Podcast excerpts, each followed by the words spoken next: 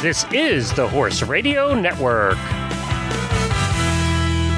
This is episode 25 of Horsemanship Radio, brought to you by Index Fund Advisors, IFA.com. Horsemanship Radio is part of the family of the Horse Radio Network. And today we have a lifelong horsewoman, and she's a mother of two boys, and she's taught over 3,500 children in her career. And she shares her belief in natural horsemanship as the catalyst to building trust in horses. Isn't that nice? And we have also Denise Heinlein, a certified Monty Roberts instructor, and she comes to us today to talk about the importance of building a foundation of your relationship with the horse. It's it's all about the good ground manners first.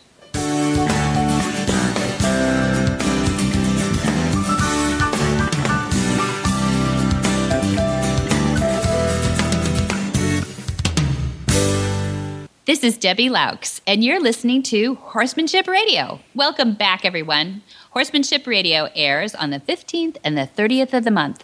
And I have my producer, Jen, with me today. Hi, girl. How are you? I'm doing great. I can't wait to hear our guest today. This is going to be fascinating stuff.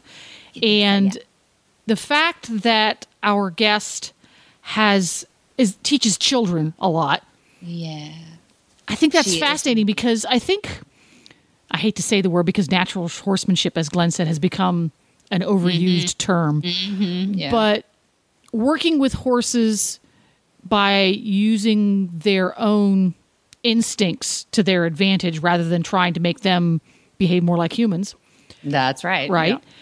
It's it's really exciting because you you are just now starting to see it trickle down to the very beginners. And I thought about that because I just got a book in the mail from Trafalgar Square Books, who sends us books to review all the mm-hmm. time.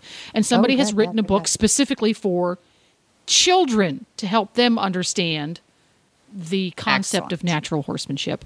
Mm-hmm. And This I'm thinking to myself, goes. what's it going to be like 20 years from now when we have an entire generation Yeah. of horsemen and horsewomen who mm-hmm. understood this process from the very beginning versus right. learning what we like what we now call traditional horsemanship and then having to morph those skills into something more natural how that's going to change the landscape of competition That's right. You know, That's it's right. gonna- it's already changing, but you're right. Generationally, we need to um, we need to have this pervasive, you know, and and I think the horses are saying. Great, it's about time, you know. Mm-hmm. We've been waiting for you all to catch up. But you're already seeing things at the very top, the Olympic level, like we saw in London, where um, the judges are starting to say, hey, it's about harmony, it's about the relationship between the rider and the horse. And I think we're starting, it's the reason that so many of our certified instructors are so young, is because they were a clean slate, you know, they didn't have to unlearn those muscle memories. And our, our guest today started really young, but they didn't start with a lot of tradition. When you hear their stories, you'll see that, uh, well, one is in Haiti, and uh, there, there wasn't any horses really around. There were not really. There, I mean, there were working equines, but that's about it. There were tractors, um, but the horsemanship was being brought down there and retaught by this very young girl. And then uh, Denise from Germany will introduce her. She is one of those young crops that came up just a phenom in the saddle, but also just loved horses. She also hates cold, so we're really lucky to have her here and out of Germany. She she doesn't like all that cold in Germany, so um, they're starting to now be the trainers of this young generation, these young kids who are throwing away the pink crops and throwing away the whips and spurs. You know, there's only one trick to this you have to tell yourself that pain or force is not an option. Because if you can take that out of the equation your your muscles are going to have to learn how to help that horse understand what you want. It's just not an option. And then you'll start listening and paying attention and you'll hear what our guests are going to talk about with that. Yeah, yeah, yeah. Um, so up next we have an amazing coach of young horse persons Hi, I'm Mark Hebner, president of Index Fund Advisors and proud owner of Monty Roberts Willing Partners graduate. He's a sugar bear. You know, investment portfolios are a lot like horses. You need to find one that best suits you, your temperament, and your stage of life. Some people might like an energetic horse and an aggressive investment portfolio, while others are more comfortable with a gentle ride and a more conservative investment portfolio. The trick is to find the one that's right for you. That's what Index Fund Advisors is all about matching people with portfolios, risk appropriate, low cost, and globally diversified investment portfolios. You can find the right portfolio for you by taking the Risk Capacity Survey at IFA.com. That's IFA as an Index Fund Advisors. Or you can call us toll free at 888 643 3133. That's 888 643 3133. Hannah Campbell Zaplatal grew up on a training and breeding farm in Haiti, where her family helped reintroduce the horses and the buggy technology, buggies, you know. In 1993, she started Wildwood Farm while she was attending university, and she and her husband Peter run the family oriented farm. It's like always bustling with children and animals and love and respect for their horses and their people. You can just almost hear it and smell it right now. It's just really cool out there. Hannah has been a Monty Roberts certified instructor in Cumming, Georgia since 2000, the year 2000. And she also offers training and riding lessons and showing and camps for both adults and children. And she's coached several high, uh, high school teams to the nationals, the IEA, and including a world title. We love Hannah for her dedication to preserving loving, respectful, yet nonviolent approach to working with horses and students too. Welcome, Hannah Campbell Zaplatal. How are you with the big name, Hannah? How's everything going there? I am doing great. We are enjoying a beautiful day here in Georgia. I love it. You are you're on uh, the East Coast time, and I'm on the West Coast time. So I appreciate you taking a little extra out of your day because I know one of the most amazing things that you told me about what you're doing these days is that you have about 3,500 children that you give horseback riding lessons to. I assume that's not all at the same time. That is correct. That was over the last 20 years. there we go. Yeah. You've been doing this a long time, and I love what you do on Wildwood. But um, we'd like to get, a li- get the audience to know you a little bit, listeners to know you a little bit, and uh, some of your background. We gave some of your bio, but uh, you have such a unique perspective on horsemanship and your background, your growing up. Give us a little bit about where you were born and, and uh, how you got into horses. Sure. I come from generations of horse people, but I had the opportunity to grow up in Haiti. I had parent, um, my parents are missionaries down there, and I was actually born down there. And we helped reintroduce the horse and buggy idea. And so we had horses there. We bred horses for that because the horses in Haiti are mostly ponies. They're 11, 12 hands tall. And so we brought a quarter horse stallion in uh, from the King Ranch, and he bred mm-hmm. to the local mares, which created a horse about 14 hands tall. Mm-hmm. And we used those horses for animal traction.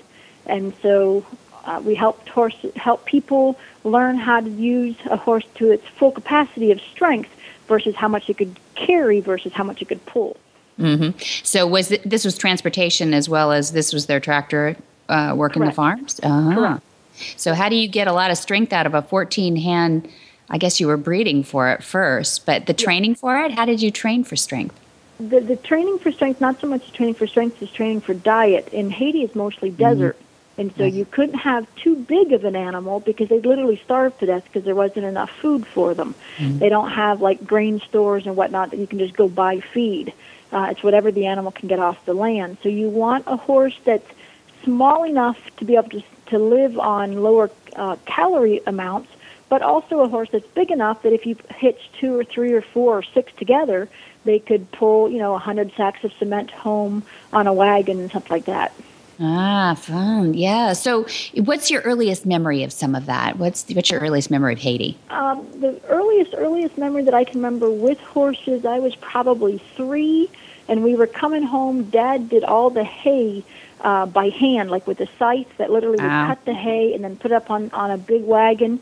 And we were coming home one night, and I was just little, and we were sitting up on top of the hay, you know, in my memory we were really high, but I doubt we Yeah. actually were, but by memory we were really high.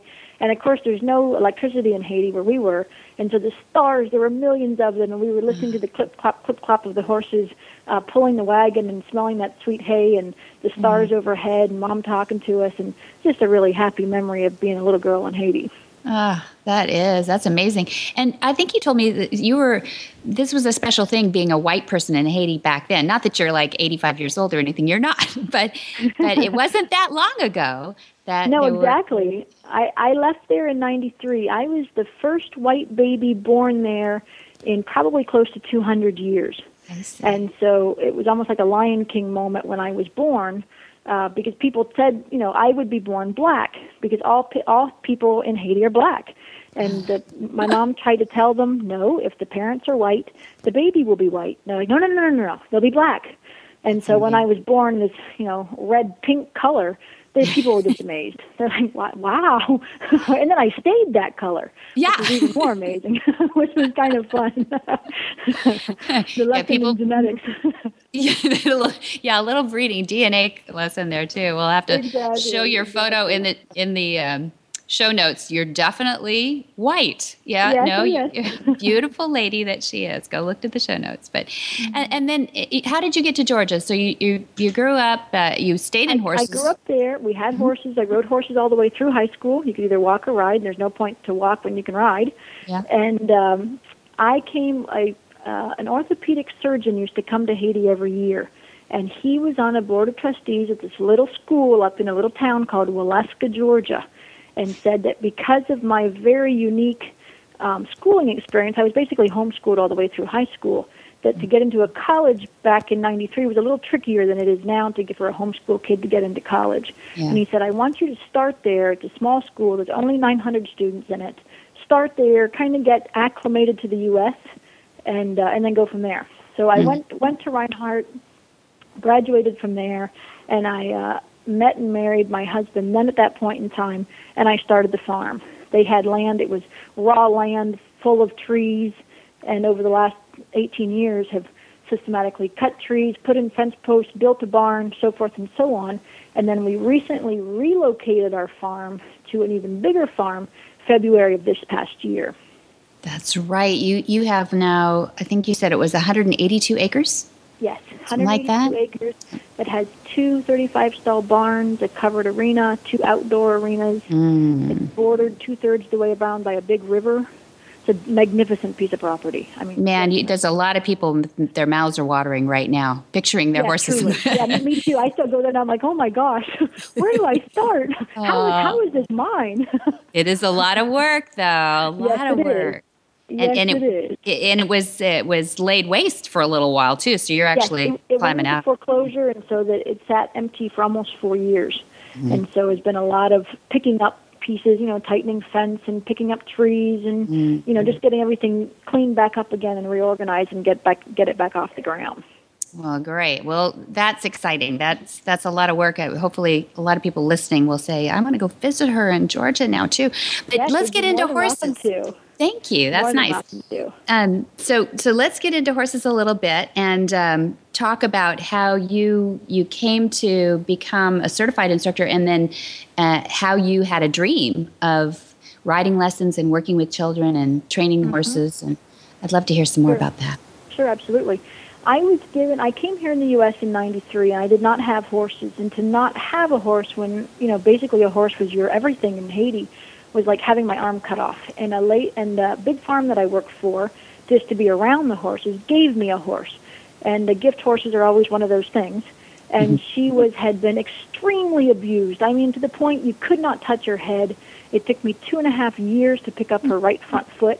I mean, absolutely space cadet. You go into pasture, she'd be on her hind legs. She would pin her ears and chase you out. Yeah. And uh, I'm not that afraid of horses. You know, I'm usually pretty brave, except for she really would would test your mettle. And a friend of mine gave me Monty's book, Man Who Listens to Horses.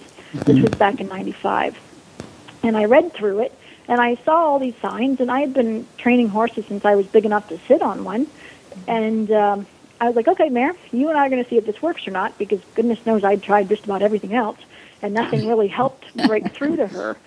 And so I did a join up, and it compared to what I do now, it was very rough and you know, ragged around the edges. But in about two hours, I accomplished join up. Mm, I didn't two hours. yeah, I didn't know. I'd put two and a half years into her already. I figured, you know, that's what Good I had point. read about it, and and uh, she came around. Good. And I came out one day, and I had kids, not my personal kids, but some students had caught her by accident and had tied her to the fence, the gate, and were standing there brushing her, thinking that she was one of my old mare's conspiracy that they were supposed to ride their lesson on. and uh, you know that's how much of a change it did in this mare.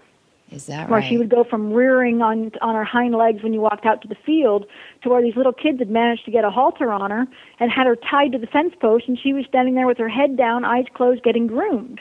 I and I was so fired up because I was like, you know what? If this could do this much work for this mare who had been so traumatized, what mm-hmm. could it do for the for the other horses? Yeah. And I was training a lot of horses at that point in time, and so I did join up my version of it with everyone I could get my hands on. Now, keep in mind, it was ugly at this point. I did not, you know, I was not that skilled at join up, but I knew the, the rudiments of it, and I was getting fantastic results. And Monty came to Atlanta, I believe it was in 96, 96, 97. Mm-hmm. And I watched him do it, and I was like, oh, that's what it's supposed to look like. Who, who you were book learned. That's right. You were just I, book I, Yeah, I, and I just gleaned whatever I could get out of that book, and that's what I was doing. And so I, um, I had an opportunity to talk to him very briefly in one of his, you know, thousand people lines, and talked to him, and he signed my book, and I was all excited. And I went home and I practiced again for another year. On, you know, we had a lot of horses in training. I was doing anywhere from 10 to 15 horses a month uh, starters and all kinds of stuff um, outside of that. And I got to see Monty, and he came back again. And this time I had a better understanding because now I'd seen him do it, and I was like, okay, I got this. and so in '99, a friend of mine made it possible for me to go to Flag. And Crawford Hall, who was the dean of students at that time, uh, went for a join-up clinic. And in those days, it was like a week long.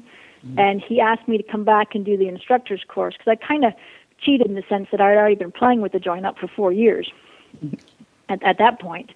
And so he asked me to come back and do the instructor course, which I did in 2000. And then I completed that in November of 2000. And then it's been uh, all the rest is history, as they say.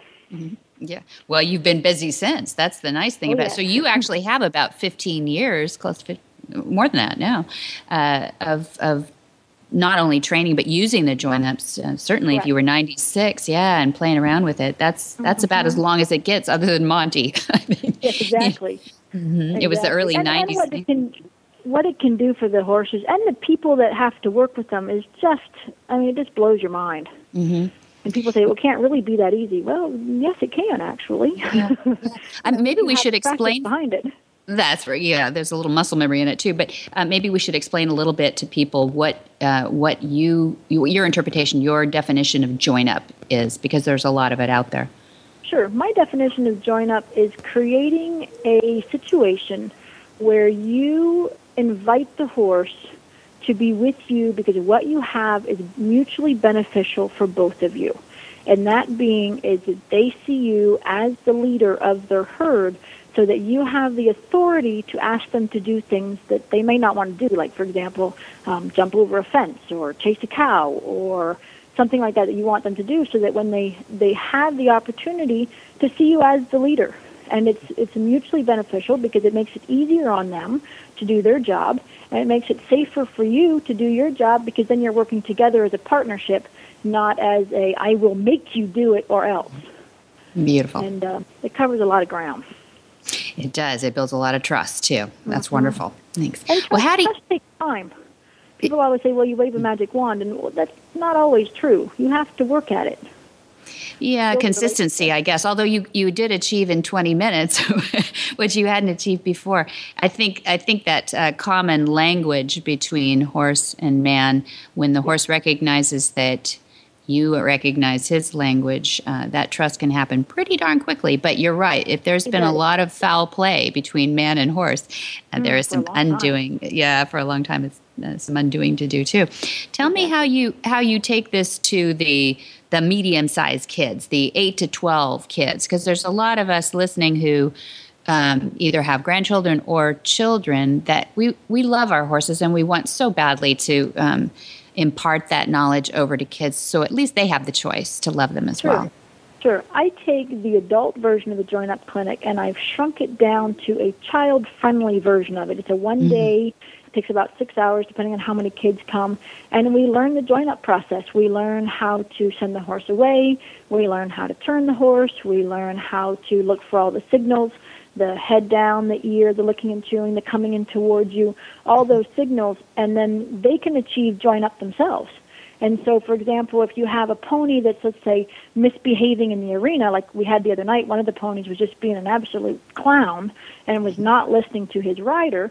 Well, we were able to very quickly get that child off the pony, get the other pony stopped in the middle of the ring where they would be safe, and did a join up right there in the arena. And the kid that was on the pony got to do the join up so that when they got back on, the pony was already mm-hmm. going, oh, okay, here, boss, you do want me to jump that jump. Okay, I got it. Ah, great. So, So, it's something that you can very quickly fix before it becomes a bigger problem. you you actually did a it little added. moment. Yeah, you did an attitude An adjustment attitude right there for the kids. You got it. You got for it. the and it kids to empowers the kid because they get so psyched up about it because they did it. Yeah. It's not some adult that came in and jumped in and saved the day. They did it. They saw what the pony was doing prior. They did the join up. They saw what happened to the pony afterwards, and it empowers them. Mm. Without a whip. really exciting to watch them. I imagine, and and without a whip, I, I, you know, you have your ear to the ground on so many equestrian centers, and you hear it, you know, whip him a little harder. He's not Mm-hmm. Yeah, listening yet. it. You yeah, got it. hmm You got And- it. Yeah. I would love to discourage that more and more if we could, and because kids Sure. don't like doing it so well, is what I've noticed. No, of course not. Mm-hmm. Of course not. Yet when we go to the trade shows, we see a lot of really neon pink colored. Uh, they look like whips. I don't know. Mm-hmm. They look like they're being. They look like they're being marketed to children. Do you see a lot of that? I see a lot of that. Yeah, of course, all those fancy colors and everything like that. Uh huh. And uh, you know, the people people just they just don't know, and so it's our job to help them understand that's Ah. not necessary. That's good. So you're giving choices out there. Yes, exactly. Wonderful. Or the Not fun one is when you watch at the end of the horse shows, because we do a lot of horse shows, and uh, people are trying to reload their horses. Uh-huh. And they're out there, and I usually let them work for about an hour, and then I'll, I'll offer if they need some help. And sometimes they'll take it, and sometimes they won't. oh, is that right? And uh, you know, you pull out your handy dandy dually halter, and within about ten minutes, they're on the trailer, and they're like, "How did you do that?" You know, it's like, "Well, Yeah. let me teach you. Let me show you. Oh, you don't have nice. to beat the horse on the trailer. That doesn't work. Not for not more than once or twice. yeah, that's right. And there's so There- much easier ways of doing it. Yeah, well, that's great. We we need to learn some of that too. We'll have to have you give some of your insights on on trailer loading alone. Um, that would be a whole episode on itself, I think, too. A lot of people make those horses think backwards instead of forwards, and Exactly. and uh, yeah, it's not working too well out there. We've noticed. Yeah, yeah. yeah, it, you could make a lot of money if all you did was trailer load horses at the end of the show. there's, there's the people who braid at the beginning of the show, and there's the trailer yes, loading. at the exactly. the person that loads them back up on the way home. Very good. People have ideas now. They're going to come to you.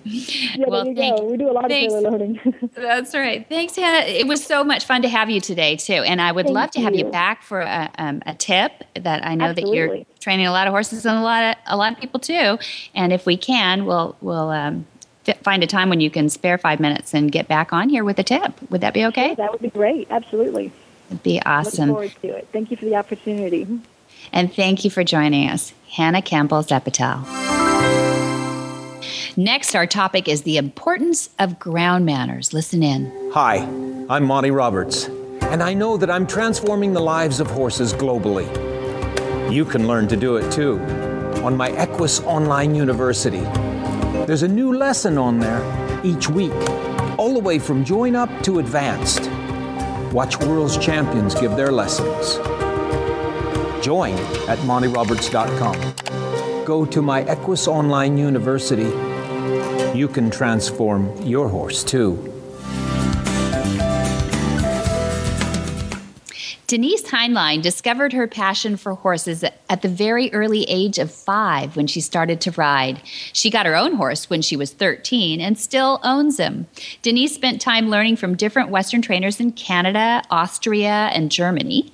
And since 2006, Denise has followed the Monty Roberts methods, working and learning from Monty himself and several of his certified instructors in California, Germany, Portugal, the Netherlands, and England. She rides starters and remedial horses. And in November of 2009, Denise accomplished her goal of becoming an instructor in Monty's methods, and she went to work in the thoroughbred industry after that. She's now working and teaching at the Monty Roberts International Learning Center in California. Welcome, Denise Heinlein. Thank you for joining us today. You're out at Flag is Up Farms today, right? Yes, right. That's uh, a lovely day today at Flag is Up Farms. Perfect. It's always perfect weather at Flags Up, though, right? Most of the Mostly. time, yes, definitely. People should go to Denise's uh, Facebook page if you if you end up being uh, one of those lucky people or friends of hers. She has beautiful pictures of on the beach, uh, not so much on horses, but uh, you visiting the beach. Being from Germany, I suppose the beaches here are a little bit different, huh? It is definitely a wonderful place here for me because I, where I live in the south of Germany, we don't have a beach close by. So this is like uh, my uh, little uh, pleasure mm. point to go when I have some time. Yeah, it's a nice little escape. About 20, 15, 20 minutes from the farm is a nice beach. Yeah, beautiful beaches around here. I love California for the weather, for the beaches, and for all the nice people. I really enjoy my time here. Yeah, that's very nice. Uh, I'm always teasing Denise because she comes from Germany and it's very cold there, but she doesn't like the cold at all. Even when it's not that cold in California, she's like, it's cold. She's got her hoodie on and yeah. Yeah, that's true. I'm uh, I'm pretty sensitive to the cold weather. That's why I love it here so much. It's just beautiful, and the sunshine gives you a good mood. Yeah, it does. You're exactly right. I think I'd have to be in light therapy if I was in a dark climb. That's true. Well, we're glad to have you here, and we wanted to get today into some some issues that people have with their horses, and uh, some of the things we talked about is that Monty's six imperatives say that there are certain things that every trained horse should really be pretty adapt, adept at. And one of them is standing still. It's one of his main imperatives. And, and that kind of is the broader category are ground manners. And I'd like to talk with you a, a little bit about ground manners and, and even how it relates to riding, even uh, the importance of ground manners. Is that a topic that you would join us in? Yes, of course. I think that is really, really important because that's what I always say the foundation of our relationship with the horses that you are having good uh, ground manners, manners, with the horse. Mm-hmm. And uh, I always explain it like this is how when you build a house, you have to have a good foundation. Otherwise, everything is going to fall apart after a while when you go too high. And that's the same thing with uh, good ground manners. It's really worth it to work on that kind of things first before you go uh, further in the training with your horse. All right. So how? So you're just introduced to a horse. You don't know much about his ground manners or what his background is. I'm assuming he's been trained a bit. Uh, what's the first thing you do with a horse to see how his ground manners are? Well, normally we start uh, with a join up to start the relationship built on trust, and it also gives you a good um, idea how the horses are behaving. So if they are a little bit nervous or pushy, and you can read a lot out of the character of the horses if you do a join up and you're trained to read the body language and uh, the equus language of the horse. Um, so I would definitely uh, start with that, and then I would start using our dually halter, which was created by Monty to actually have a really, really clear uh, communication with the horses where you can easily say yes and no to explain to the horse what you would like them to do. All right. So now is that a uh, for for those of us who don't know the dually halter much, or I do, but for those of people who don't know the dually halter, how is that that that's explaining clearly yes and no and stop and go? Well, the dually halter is a special training halter. Yeah, excuse me, because I always assume that people know what I'm talking about. Yeah, it's okay. um, it is a training halter what has a soft rope, uh, an extra schooling rope on the hard part of the nose, and uh, it applies pressure, so it gets a little bit uncomfortable to the horse if they do something what we don't like, and we apply pressure to the halter, and it releases immediately uh, if the horse does uh, something nice, what we like them. So you can say with the dually halter actually yes and no by applying and releasing pressure uh, in the right timing. Okay. All right. So you got a good communication going with this horse that you're you're introducing. What do you find out if he's bargy? Uh, he's just not respecting your space. Maybe it's because he doesn't know you. Maybe you've done one join up and he's he's saying, "I don't think I want you to be the leader. I think I want to be the leader." What's the first thing somebody should do in that case? Well, in that case, uh, somebody definitely should know how to. Uh, uh, use the dually halter so uh, and how to apply pressure and also how to uh, talk to the horse in the right body language and so what your body is talking to the horse it makes a big difference to to horses anyway and I would introduce the horse first to what it means pressure and release so I, I uh, set the rules to mm-hmm. yes and no and uh, from that point you can actually do everything with the horse to explain uh, uh, them what you would like to do, that they respect your your area. It's like a little bubble around you. Mm-hmm. What is your area and the horse's area, and that is like based on on respect. So if the horse doesn't respect your space, you have to step up and be a leader to control the horse's feet. So if they mm-hmm. step in in your space, you just back them up out of your space with the dually halter mm-hmm. if that makes okay. sense. Sure. And and this is not something you can do just with any kind of halter. I'm not trying to push the dually halter here. I, am really being um, Oh yeah, you can do it with yeah. Uh-huh. Sorry, you can do that with uh, every halter, but it's just not so clear to the horse. I mean, if you're timing and you have a sensitive horse which is uh, enough or the it's enough uncomfortable a normal halter that you can apply pressure and the horse is like responding to it, then you can use a normal halter or you can use those um, rope halters. Mm-hmm. But uh, the important thing is that you know when to apply pressure and when to release the pressure so that it's clear and fair to the horse. Okay. All right. So you get him responding to your bubble and he respects your bubble. You're you're defining his bubble. And what's the next step to getting him to stand still now? Well, that is always to be consistent. So this is very very important to teach a horse if you are setting the horse up to stand still. So you're using the um, right body language and maybe even you condition your horse to a word like whoa, what some people do, or stand still, or whatever you would like to do to stand, uh, to keep all four feet standing still from a horse. Uh-huh. And then you have to be consistent in uh, your uh, treatment, how you probably would school if the horse is moving a fit foot um, so that they know exactly what they're expected to do.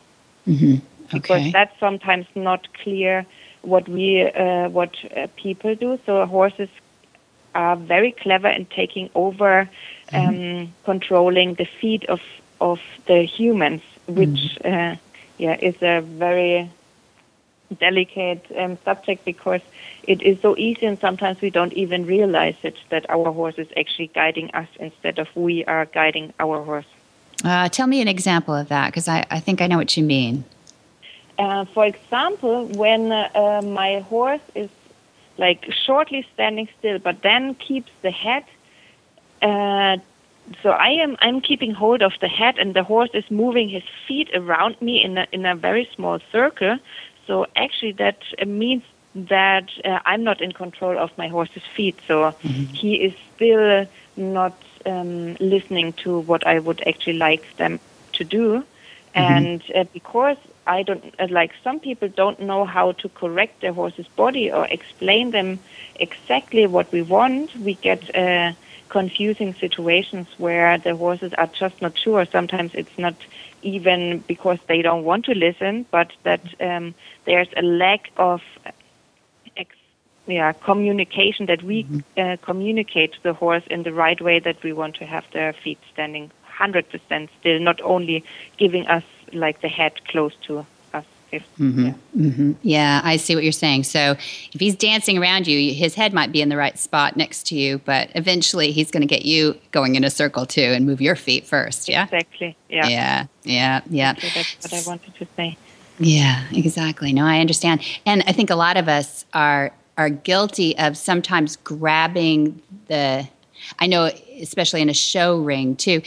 You tend to want to clamp down on that horse's lead way up high by that halter and uh, you know at that point if you're showing it, it's you're stuck you, can't train at that point but so what so i go home what do i need to do to get him to stand still so that i can uh, let that rein have a little lax in it and make it his choice to stand still. Yeah, exactly. That's what you already said. So it needs to be the horse's choice to uh, uh, stand still. So we have to explain to our horse that they, uh, the best option for the horse is to stand still. And there they have like uh, peace and nothing bothers them, so they have no pressure on the line. Ah, So by that, uh, but by uh, that, um, that you allow your horse first to make some mistakes, as you already said, to uh, let uh, uh, the line pretty loose. So we are, for example, standing in front of our horse. I'm looking my horse in the eye, and I tell him with my body uh, language that I would like him to stand still.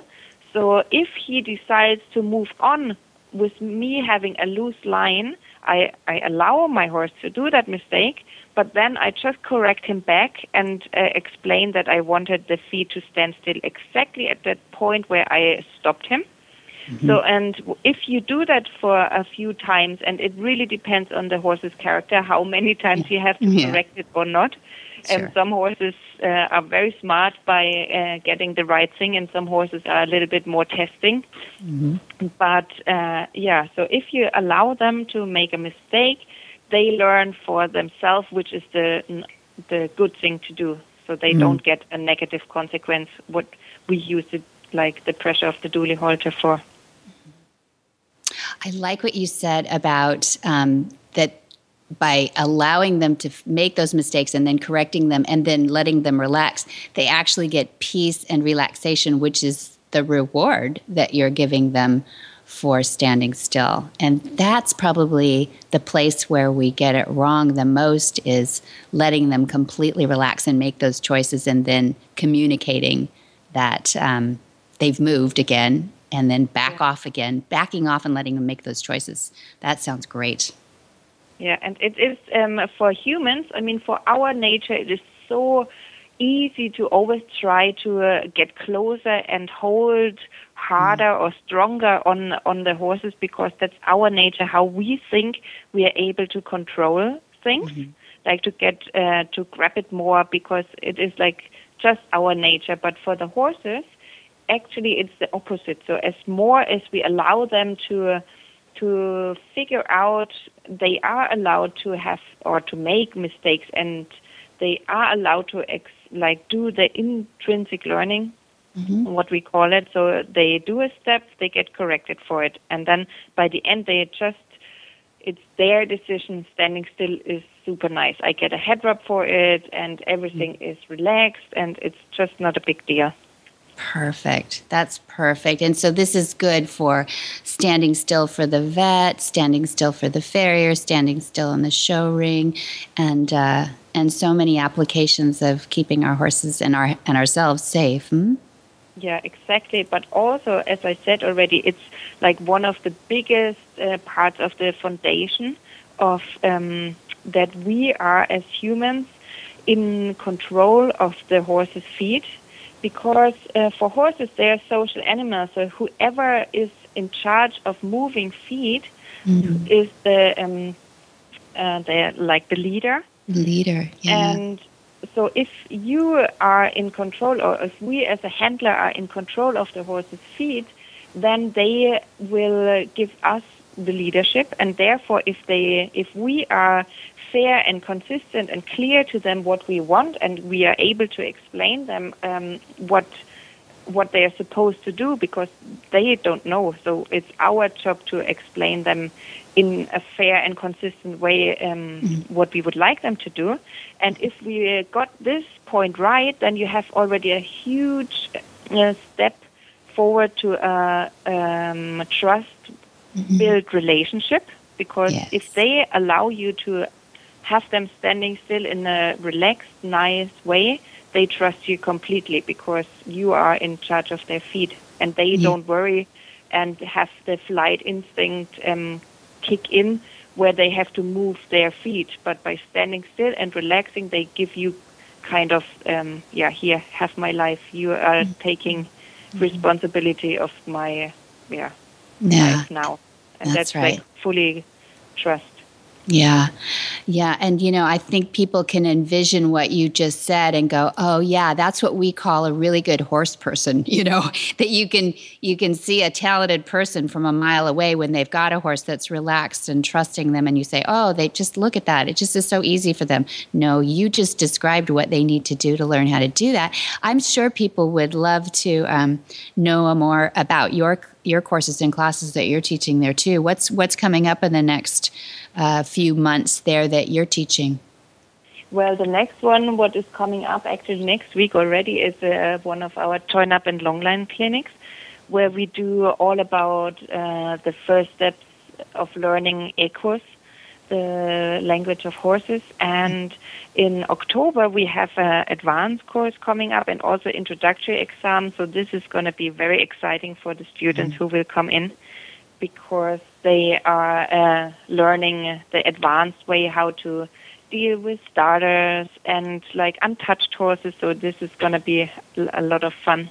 Mm. And uh, yes, so for, for next year, we've started to plan a few new courses as well, where we are handling um, untouched and wild horses. So this is going to be very, very interesting, I think, and a lot of fun to learn about horses and their um, behavior, their natural behavior, without people um, got to uh, give them bad experience. Mm-hmm. So this is a very very nice thing. I yes, I think, yeah. you're working with rescues and and uh, you're you're getting these horses more ad- adoptable from rescues and rehabilitation facilities. Yeah, exactly. Yeah, this that's is what wonderful. we do with all our courses. Actually, we have mm-hmm. we help rescue centers uh, they bring the horses to us and we work with them together with the students. So it's a win-win situation for the horses and the students and everybody. Ah, so that's fantastic, lovely. Denise. Yeah, it, it, it really is fantastic. So how do people get a hold of you if they want to know more? Well, they can write us. They can, first of all, if they want to have some more uh, information, it's www.join-up.org. So okay. this is the website uh, what the school has, the Join Up International School, or they can write at uh, Denise at join-up.org and give me a direct email if they wish and have oh. more questions. Great. I appreciate that was really helpful. That was really helpful information. I'm sure people will appreciate that. We'd love to have you back. In fact, if if we could have you back for a trainer's tip, I'd love to have you on again. Would you agree to that? Yes, I would totally love that. Up next, our trainer's tip this episode comes from the Cowgirl Hall of Famer, Sheila Varian. If I was to share a trainer's tip, it would be that things that you're doing with horses must be put in pieces hmm. that that horses don't learn let's see if I can explain this. Horses need to learn each thing individually, whether it's the start of a turn, the start of a stop. They need to learn each thing individually. And the mm-hmm. less difficulty you make it for them, the less confusion you add to them, the quicker and the more solid they learn, meaning that if you're going to teach something, you have to teach it in pieces. Mm. And you can't run it together until they know each piece very, very well. And then you can start uh, attaching each piece, if that makes any sense. I think that's I think now that I'm doing a few clinics, and I've been doing clinics for years, but not a lot of them. I, I never wanted to go on the road or anything like that. Mm-hmm. But I, I think more and more about the fact that rather than demonstrations, we need education. Mm-hmm. And so when I'm doing anything now, I'm putting it in pieces for people. Mm-hmm. So it's an incremental habituation learning process. Yes, learning process. People mm-hmm. are trying to do and that doesn't mean that you can't begin to teach a horse to turn around and stop in the same lesson. Okay. You just don't necessarily put the the whole thing together. In other words, if you're going to teach him to turn around, you have to you have to teach him first to move his rear end, second to move his front end, and you have to be able to do those individually before you can actually start them to do a turnaround or to move in a circle mm-hmm. and be able to handle or control their front end and their back end before you go to that next step. People just think, oh, I'm going to go teach it to turn around, but they forgot all the steps that go into mm-hmm. a turnaround. That's yeah. what I'm talking about. That's a great tip. And that is how the horse's mind works, right? People. Yeah. Horses, mm-hmm. dogs, cats, everything. Yeah, exactly. Very good. You're a good teacher. Thank you, Sheila Varian. Well, thank you, Debbie, and let's ride. What in the wide, wide world of sports is going on here?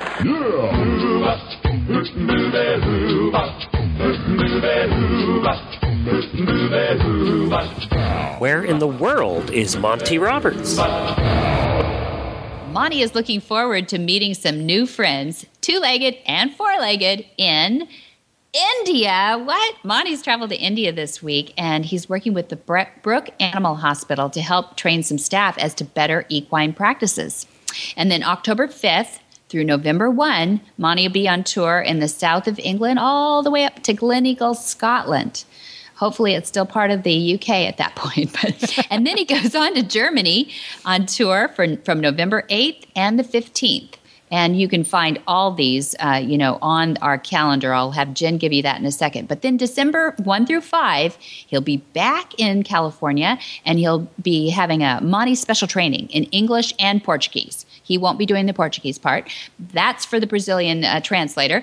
But we uh, we also have people coming that speak English and Portuguese. So it'll be a lot of fun. This is our third annual now. And then December 12 through 14, we have another Horse Sense and Healing for stress injured service personnel. So, for all that information, Jen, how can they find out? You need to go to montyroberts.com. That's the website.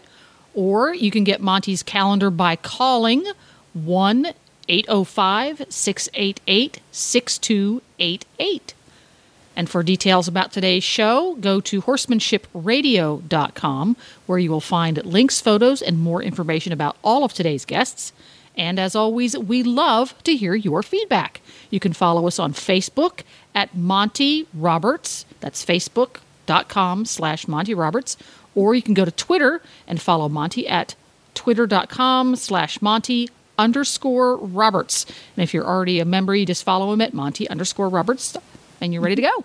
I'm so glad you have to read all that stuff. That's tough. And many thanks to our sponsors. There's a method to your madness. Is oh that what you're gosh, saying? all those underscores and forward slashes and everything. But we really thank our sponsors who make this happen. And be sure to visit all the other great shows on the Horse Radio Network at www.horseradionetwork.com. And until next time, have many happy horse hours. Woohoo!